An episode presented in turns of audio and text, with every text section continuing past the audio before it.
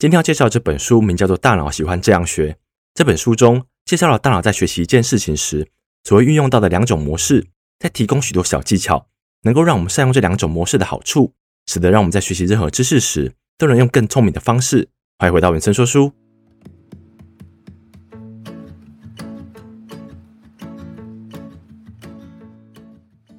嗨，大家好，我是 Vincent。今天要介绍这本书呢，是关于学习的。然后这本书我在多年前就已经看过了，那时候好像快毕业了吧。读完之后就有个感慨，就是觉得为什么不让我早点看到这本书呢？这样我的成绩就不会这么惨淡了。然后在毕业之后工作几年又回来看这本书，其实感觉差蛮多的。因为前几天刚读完这本书之后，我心中萌生出几个想法，好像在工作时的我们，好像也可以去参加一些课程，或是参加进修，来让我们学习不同的技巧，让我们的兴趣更多元一点。因为如果透过这本书教给我们的方法的话，我们好像可以学得更多，也可以让我们触摸到的领域有所不同。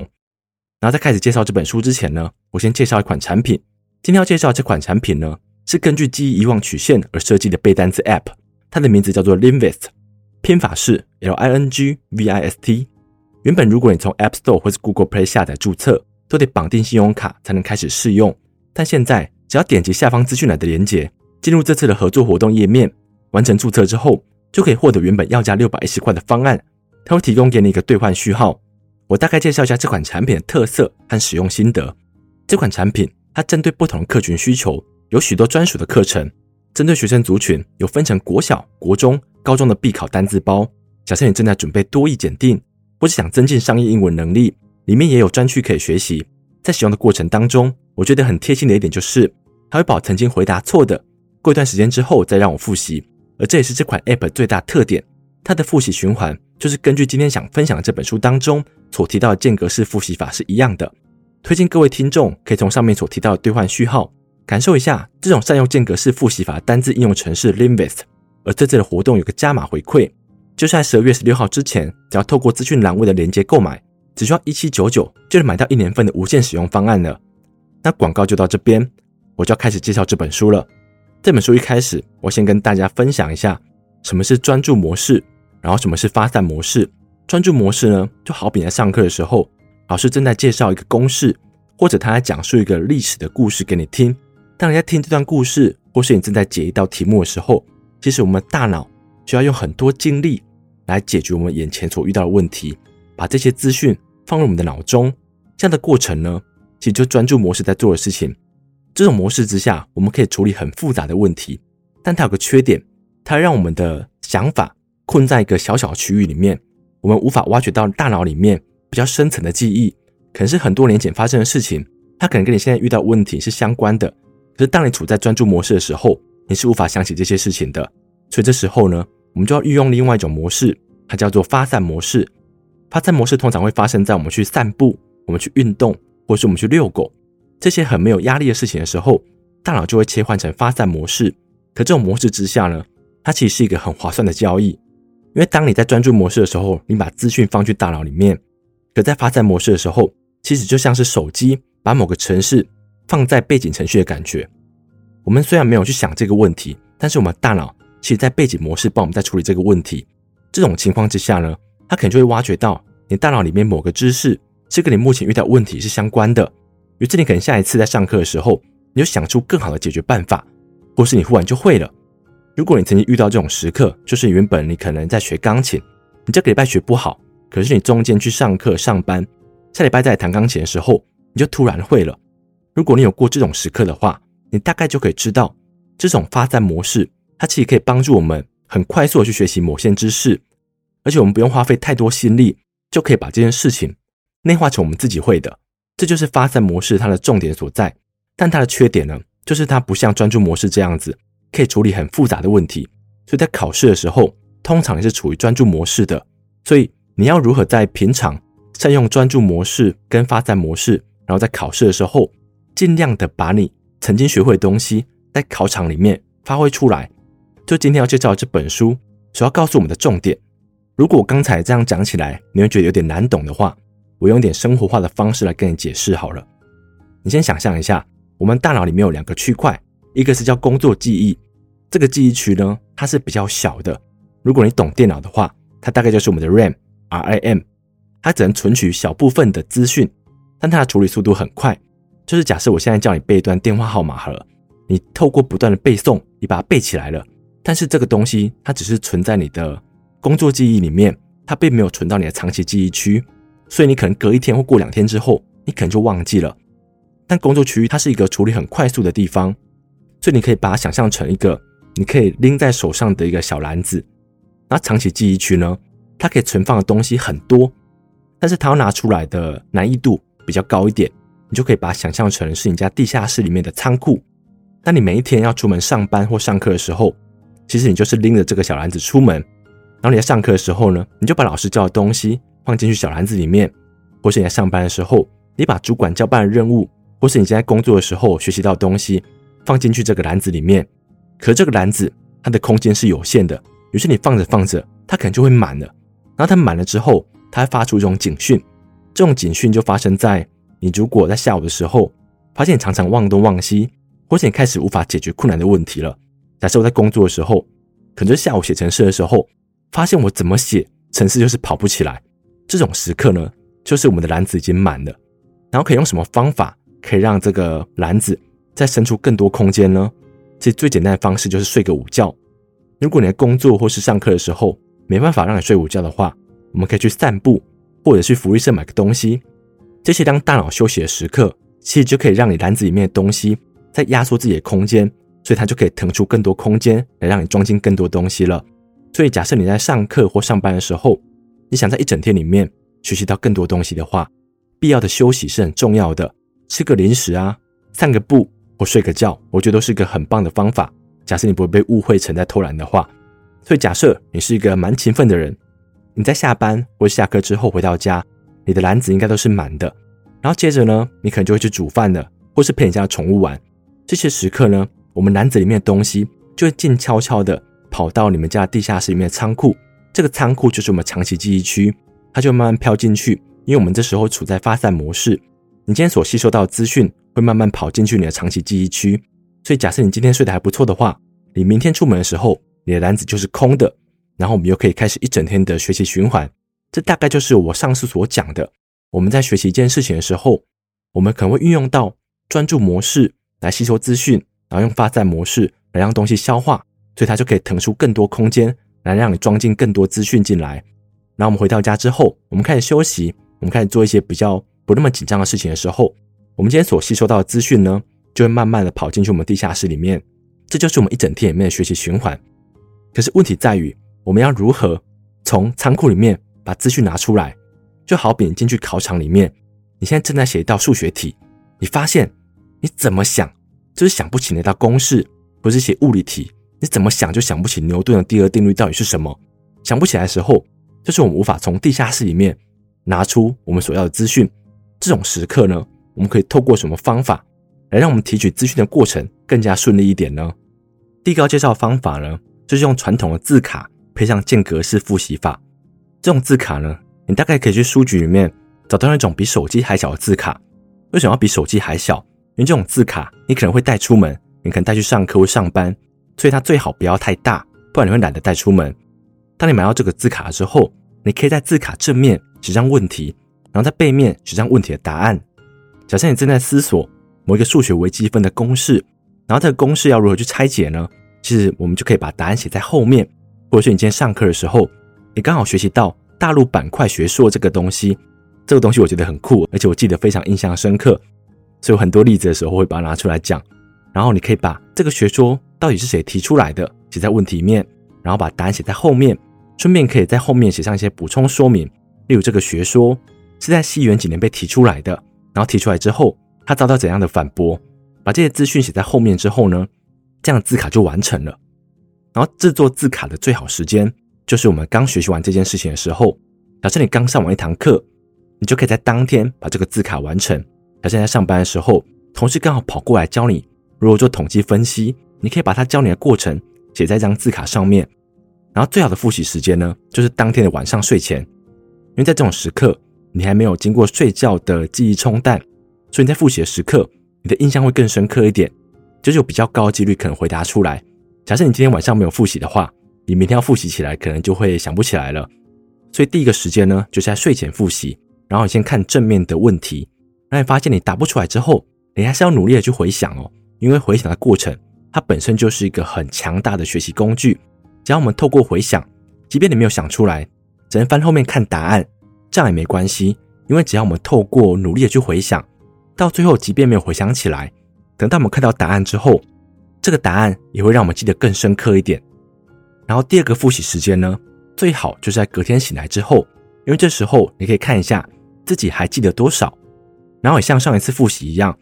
假设你没有想起来也没关系，就翻答案吧。但是一定要经过回想这个过程，因为字卡复习法这个设计就是要让我们不断去回想，因为这样子跟我们在考场上遇到考题的时候那种心境是非常类似的。我们通常看到一个考题，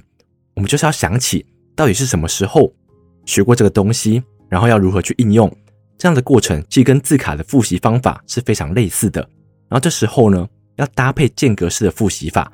间隔式复习法，顾名思义的，就是要经过一段间隔之后，我们要不断去复习。但这个间隔时间，我们可以不断去拉长。例如刚学习完的第一个礼拜，我们可能一天复习一次，接着呢，就可以变成两天或是一个礼拜复习一次，然后可能就是半个月、一个月。如果你有耐心去经历过这样的过程的话，你到时候会发现。当你看到题目之后，你的大脑会非常快的抓到这个答案，即便没有抓起来，久而久之，我们这种提取的过程，它会变得非常熟练。这就是我们要培养的技能，因为我们常常把今天所学的东西丢进去仓库里面，可是要怎么把它捞出来，我们却不太熟悉。所以这样子的间隔式复习法，就是让我们不断的、不断的去把我们记下来的东西，再把它拉出来复习一次，然后觉得没问题之后，再把它放下来。然后在使用间隔式复习法的时候，其实可以搭配交错练习法。如果你正在准备的科目不止一科，或者是只有一科也没关系，它可能里面有不同的章节，我们可以把不同章节整理出来的字卡，把它混在一起。透过这样子的交错复习法呢，其实我们捞取记忆的过程会更加的辛苦一点，因为你的第一张字卡可能是章节一，然后第二张字卡可能是章节七，就是我们去捞取资讯的这个分类会大不相同。将会更接近我们在考试的时候所会面临到的问题，因为在一次大考里面，它不可能只考一个小章节，它通常都是一个大范围的。所以我们在平时习惯，我们在很大的范围里面找出我们想要的资讯。所以透过这种间隔式复习法搭配交错练习法的话，我觉得它的效果是非常好的。第二个要介绍方法呢，就是我们在坊间最常听到的番茄钟学习法。它做法非常简单，你找一个闹钟或者手机。然后倒数计时二十五分钟，在闹钟响之前呢，你要全心全力的去做一件非常重要的任务。假设你正在学习数学好了，你在这二十五分钟里面，除非不可抗力之因素，不然你绝对不能分心。等到闹钟响了之后呢，你可以大肆去放松或是追剧，让自己有个奖赏。这样子的过程呢，会让我们去处理每一件事情的时候，不会产生出这么多惰性。因为通常我们会拖延一件事情不去做，这是因为被他的目标太大。而被吓跑了。例如，你现在正在准备学测好了，每次你坐在书桌前，想到你要准备三年份的数学，你想到头就非常痛，因为这样的范围太多了。你会想，我今天努力读一小时，那对我的数学成绩能影响多少呢？想着想着，你可能就放弃了。可是番茄钟学习法可以让我们的目标转换。你先不要管你可不可以考好，你只要管我要把这二十五分钟淋漓尽致的发挥。等到这二十五分钟结束之后，我可以去做我想做的事情，放松一下，或去打个球，就是变成我们不用把目标看得这么远，我们先把这二十五分钟完成再说。这也是我认为番茄钟学习法它之所以会有用处的地方，它可以帮助我们把任务砍成小份小份的，而不会因为它的目标太大，所以我们不想去执行。就好比你今天要去跑步，然后你给自己下定的目标是要跑四十五公里，这样子你出门的时候，你产生的抗力一定非常严重。可假设你今天可以把这四十五公里拆解成七份八份呢？那一次你只要跑五公里六公里就可以了。这样子对我们产生的阻力就不会这么大。这是番茄钟计时法，可以帮助我们在学习路上摆脱拖延的好方法。那我在这边额外说一个对付拖延的方法。假设你今天就是很想拖延，你就是不想去翻开那个物理课本，这时候谁都说不动你，但也没关系。下次你真的想要拖延的时候，你就翻开课本，找一个最简单的题目。然后把题目看过一次，接着你再去拖延。你可以去打电动，或是跟朋友去看电影都没关系。但只要在出门之前，把最简单的题目看过一次就好了。这样子的方法可以让我们把这个题目放进去我们的大脑里面的发散模式。我们在看电影或打球的时候，其实我们大脑同时在处理这个问题，它可能会帮助你找到某个解答，或是比较好的处理方法。所以，当你下次在准备看这本课本的时候，翻到这个题目，你会发现你好像会了，然后你可能就有更大的几率可以回答这个问题。这样子呢，你对这本书的抗拒力就不会像过去这样子这么大了。这也是我在书中看到的一个非常好的方法，就是我们今天就是想拖延的时候，其实就是找一个最简单的例题，或是程式里面最简单的 bug，把它记下来，然后你去做其他事情。在这种时刻呢，大脑可以帮你找寻更棒的解答。然后当你下次回来的时候，你就不会这么想拖延了。这是我在书中看到几个非常好的方法。然后接着呢，要跟大家聊我们在学习的时候，我们最容易遇到的问题。第一个，我们最容易犯的错呢，就是重复的去阅读。因为重复的去阅读，其实这件事情是非常省力的。我们每看一次，我们就更熟悉一点。然后在看的过程当中，我们好像会觉得自己好像学会了。可是这样子的过程呢，它少了去提取资讯的过程。这些东西到最后你真的要派上用场的时候，我们是非常的生疏的，可能就会导致你会觉得你在家里读的时候，你觉得什么都会啊，但是上考场之后，你发现你什么都想不起来，因为这样子的反复阅读，其实很容易造成我们觉得自己已经会了，但实际上我们只是熟悉这样的东西，它并没有变成我们知识的一部分。所以重复的去翻阅，重复的去阅读，其实对我们考试或学习一件事情来讲，它的帮助是非常的小的。而且你每多看一次，它的边际效益就越低一点。但这样子的行为，其实我们容易在生活中发生。我自己在读书的时候，也很常无意识的去翻阅课本。因为这样子读书是最省力的啊！我不用一直去问自己，我到底会不会？这样子的问题答案是什么？我完全不用做这种事情，我只需要翻阅课本，然后看一看，觉得自己蛮熟悉的。假设是一道数学题的话，我不会的时候，我可能就看解答，然后告诉自己，诶，我也是这么想的，然后就去翻下一题了。我们都少了去提取资讯的过程，所以到最后就变成像我一样上考场，然后带一片空白。这是我们在学习一件事情的时候，蛮容易犯的一个错误。然后第二个错误呢，就是临时抱佛脚，它所带来的刺激。假设你跟我一样，在读书的时候，在段考前一天熬夜读书，接着马上去考场，考卷一发下来，你发现你什么都写不出来。这种时刻呢，我们大脑发生什么事情？因为我们熬夜看书的时候，其实就是把课本里面的东西往我们脑子里面塞，但是它能占据的部分只有我们的工作记忆。它没有时间可以跑到我们的长期记忆区，然后我们也没有时间可以去练习把这个记忆提出来。所以你到最后熬夜去考场之后，你发现只要不存在你的工作记忆区里面的东西，你完全想不起来，因为这时候你的工作记忆区又是非常的满的，所以你没有额外的能量可以去你的大仓库里面找出你所需要的资讯。所以这时候可能就像我一样被当或是考不及格。然后临时抱佛脚，为什么会让这么多人滥用这样的技能呢？因为你有可能在某一次考试的时候，前两天疯狂的看书，结果你考得非常好，这样子的过程就会让我们对这样子的刺激上瘾，有点像赌徒进入赌场之后，有时候赢，有时候输，这种过程会让他们非常容易上瘾。如果你告诉一个赌徒，他每次下注就一定会赢的话，他可能就对赌钱没有兴趣了，就是因为有可能赌输，有可能赌赢，才会让这个人上瘾。抱佛脚式的学习法也是这种心态。所以你要如何去摆脱这样子的错误学习方法呢？最好的方式就是了解我们大脑是如何去吸收资讯的。资讯都是先进到我们的工作记忆，接着在我们放松的时候，在我们休息的时候进到长期记忆区，而且平时你要不断的把它提取出来，这样子我们在考场的时候才可以非常顺畅的把我们想要的东西拿出来。而且你可能会发现，只要你准备的时间非常短的话，我们都只学到某个技巧，但却完全不知道。要把这个技巧放在什么时候用？就例如你背了很多物理的公式好了，可是你看到题目之后，你根本想不起来这样的问题要用什么公式来解决它，因为我们大脑里面没有时间去产生出这样的脉络。然后产生出这样的脉络呢，就是要不断的去把资讯拿出来，然后了解这个资讯可以帮我们解决什么样的问题。我们的大脑原本的记忆跟这段新资讯才可以产生出新的连结，它可以告诉我们这样子的工具。可以帮助我们打开怎样的保险箱，而不是你拥有这个工具，但却不知道它可以怎么用。这是我们在准备考试的时候要特别记住的一点。就是要让自己有时间可以去慢慢吸收。用刚才所讲到的这种字卡的复习法，还有间隔式复习法，我们才可以真正的把一个东西学会，然后我们可以去灵活运用的。然后第三个，我觉得它有点反直觉，就是我们在看书的时候，不要一直画重点，因为在画重点的过程中，我们会有一种错觉，好像画下来的重点我们都已经记住了，所以你下次在复习的时候呢，你看到重点的部分，你可能会觉得这部分是你记得的，你可能就没有花额外时间再去复习它们了。所以更好的方法，你应该在书中的某个角落，把你对这个段落的想法跟摘要或是重点整理抄在空白处，而不是一直画重点。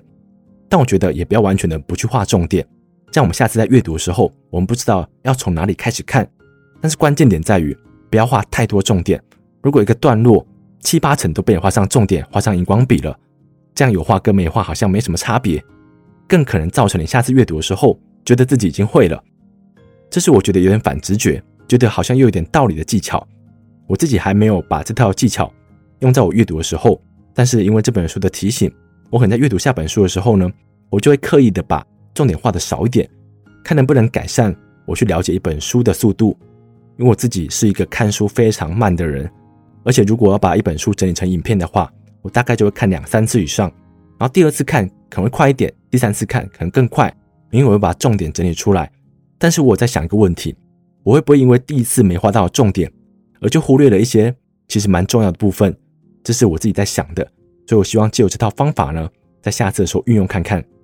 然后最后最后，我要提供两个技巧，可以帮助你真的上战场的时候，你可以如何去应用。第一个方法，假设你现在要去考试了，然后这时候考卷发下来，你可以怎么做呢？作者给我们一套我觉得很棒的方法。就是在很难的题目跟很简单的题目当中不断的跳跃。你首先要找出这张考卷里面比较难的题目，然后你就要马上去做这个难的题目，做一做，你发现你自己卡住两分钟了。这时候你一定要有自制力哦，放下你心中的执着，马上换到另外一题比较简单的。然后当你在做另外一题简单的时候呢，其实你的大脑会用发散模式的方式在想刚才那一题你到底卡在哪里，会用比较广阔的角度来看。你刚才解不出来的问题，那当你把这个简单题目写完之后，你再回到刚才难的那一题，你可能就会发现自己想到更好的方法了。这套方法为什么会有效呢？我就要提到一个效应，它叫做定式效应。定式效应它指的是，当我们脑中浮现第一个想法之后，我们可能因为这个想法，害我们找不到更好的想法。假设你现在刚好看到一道题目好了，你心中浮现的第一个答案是 A，其实更好的答案呢，可能是 C。但是因为你心中一直有 A 这个答案，所以你懒得去想其他答案了。这就是定式效应，有可能会造成给我们的误解。更糟糕的是，如果 A 不是答案，你可能就会答错了，而且有时候错得很离谱。尤其这种现象更可能发生在聪明人身上，因为聪明人可能就会拥有更大的工作记忆区，所以他有更多可以采纳的观点，所以他有可能就被卡在工作记忆区，而没有进到长期记忆区去找寻真正的答案。这是我们在解一道很难的题目的时候，很有可能遇到的问题。因为一个难的题目，它可能涉及到非常多的概念，所以这时候呢，我们可以去做一道简单的题目，来让大脑用发散思考的模式，帮我们找出更理想的答案，然后再回来做这道题目的话，应该可以帮助我们在考场中有更好的表现。然后第二个小技巧呢，就是不要一直在家里面读书，因为假设你读书的地点很固定，都是在家里的房间好了，可是呢，当你上考场的时候，你会在一个陌生的环境旁边坐着陌生的人，这时候有可能因为环境的改变，让你的思考打结了。所以最好的方法，在平时你可以去安静的图书馆，或是适合阅读的咖啡厅。你要习惯这种环境的变化。那当你真的上考场之后，你才不会因为环境的改变而打乱你的思绪。这是我觉得书中里面提到的两个非常好的考试技巧。可惜我现在身上其实没有什么考试压力。如果我在学生时期的话，我觉得这本书能带给我的帮助是太多了。那这本书呢，我大概就分享到这边。那我讲一下这本书跟超速学习的差异好了。我觉得，如果你正在学习一个比较实务性的技巧，假设是写程式，假设是学画画、学钢琴，如果你正在学习这些技巧，我觉得超速学习会比较适合你。但假设你今天是为了考英文、考多益、考托福，或是考会计师检定。这些比较学科性的东西的时候，我觉得今天介绍的这本书大脑喜欢这样学，会比较适合你，因为它里面讲述的方法呢，跟它的情境是比较符合一个学生的。因为作者他本身就是一个教授，他可能会根据他的学生给他的反馈，他自己的心得，写出这样的学习方法。所以我觉得，假设你是个学生，然后你面对的考试是比较学科性一点的，这本书会非常的适合你。我自己在看的时候，除了觉得收获满满之外，也觉得非常的惋惜。为什么不让我在国中、国小的时候就接触到这本书呢？这样我就不会花这么多时间在错误的学习方法上面了。所以希望今天的分享可以帮助到你。今天就到这边，谢谢你们。